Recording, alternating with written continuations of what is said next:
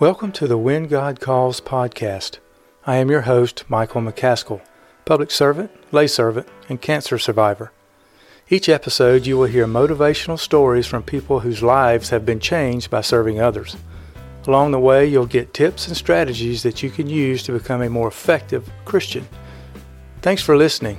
Now let the journey continue.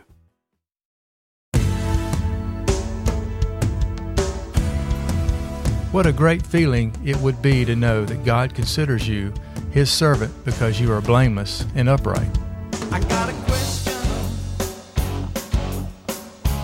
Are you happy with the life you live? Or does it take more than you give? Last week, our Sunday school lesson was from Job. The point of the message was that God is watching out for us even when times are tough. But to know this, we had to have a healthy relationship with God, give all of everything to Him, and trust God's sovereignty. One of the class members said something that has stuck with me since. He quoted the passage, Have you considered my servant Job? There is no one on earth like him. He is blameless and upright, a man who fears God and shuns evil. What a great feeling it would be to know that God considers you his servant because you are blameless and upright, a man who fears God and shuns evil. I question what blameless and upright, fearing God and shunning evil looks like today. And could God consider me to be his servant? The minute I stepped on the fourth floor of my office building on Monday, I saw the perfect definition of God's servant. Tony has smiles that go for miles. He never seems to have a bad day. He never meets a stranger. He talks to anyone who will talk to him. He's never down. He doesn't ever seem to have a bad day. He works tirelessly as a custodial worker at our office building, and he is the leader of a tandem group that does this.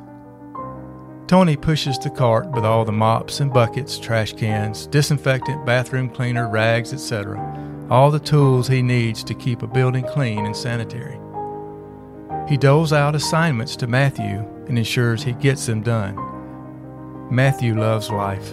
He also loves first responders, especially law enforcement officers and fire and rescue members. He doesn't meet a stranger either. He is apt to get lost in a conversation and forget to complete his assignments. He loves Tony and will do anything for him.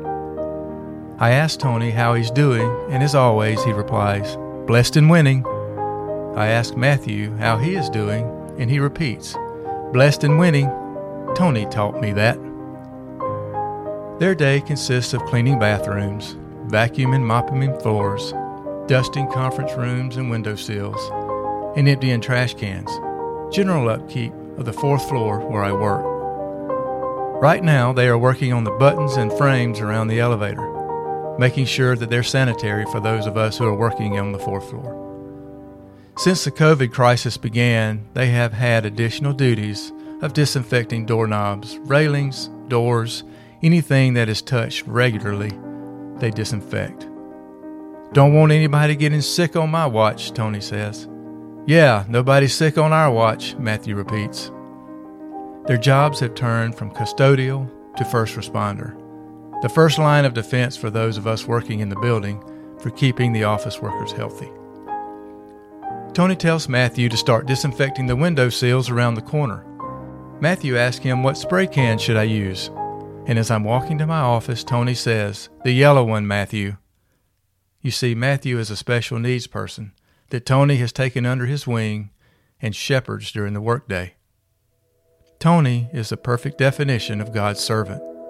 And I get it now. God's servant serves people. You see, Tony wasn't asked to take Matthew under his wing. Tony took Matthew under his wing.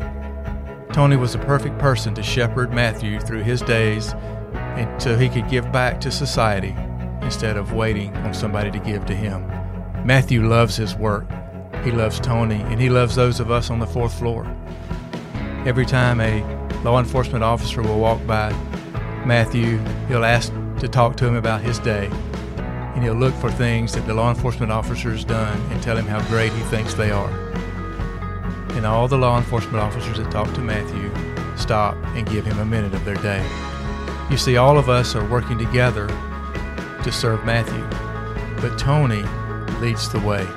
Tony is the one teaching us how to do that, how to be patient with people, how to be kind to people, how to not worry about where they came from or how they got there, but to help them now that they are there.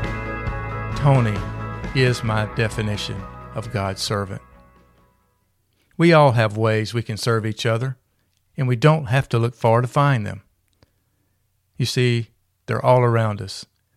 We all have people in our world that need help, and we need help too. We also need to be served at points in our life. So I challenge you this week to find someone that needs to be served, someone that needs your help that only you can give.